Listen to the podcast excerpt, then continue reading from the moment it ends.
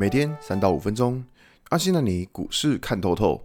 欢迎收听今天的晨间碎碎念。大家早安，我是阿信。今天是七月十号，礼拜一。先来为大家整理一下上礼拜的美国股市。道琼指数上涨三百二十一点，涨幅一点零五个百分点。纳斯达克上涨九十九点，涨幅零点九个百分点。S&P500 指数上涨三点九六点，涨幅一点零五个百分点。费城半导体指数下跌九十七点，跌幅三点八三个百分点。上礼拜美股四大指数是一个涨跌互见的情况。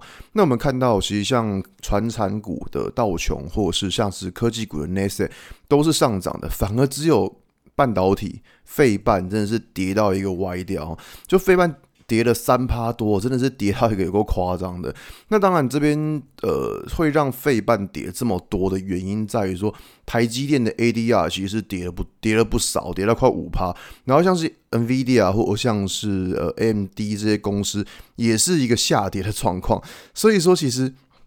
我们知道目前的半导体的情况真的非常的尴尬，你知道吗？就是我们之前跟大家讲过嘛，就是台积电开始下修，呃，明年第一季第一季的产能利用率，这个是目前市场上已经开始有越来越多的消息在开始传了。那我们之前跟大家讲的时候，其实完全没有这些消息。那所以说现在可以看到非常多的利空消息已经开始逐渐出来了。那当然这边呃想的就是说。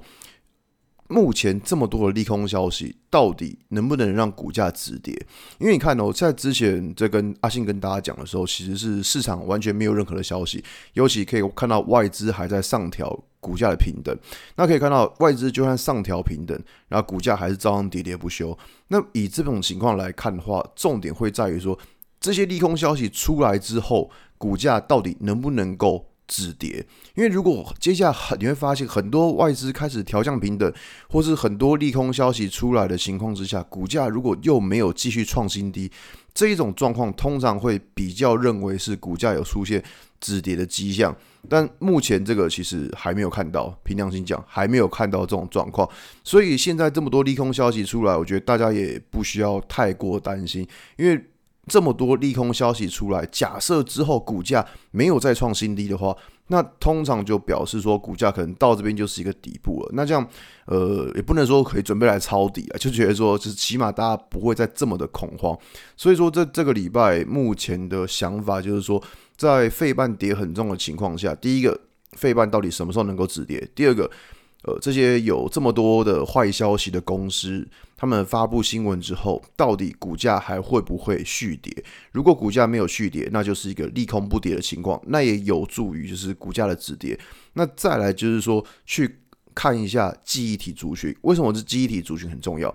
因为在上礼拜，美光他们有发布财测，财测下修，然后也下修了资本支出。那可是我们知道说，记忆体这个族群其实已经从年初跌到现在，真的是跌了个非常的惨。那所以说，在现在这种情况，连美光都开始下修的话，那会去看一下说相关的记忆体族群有没有止跌。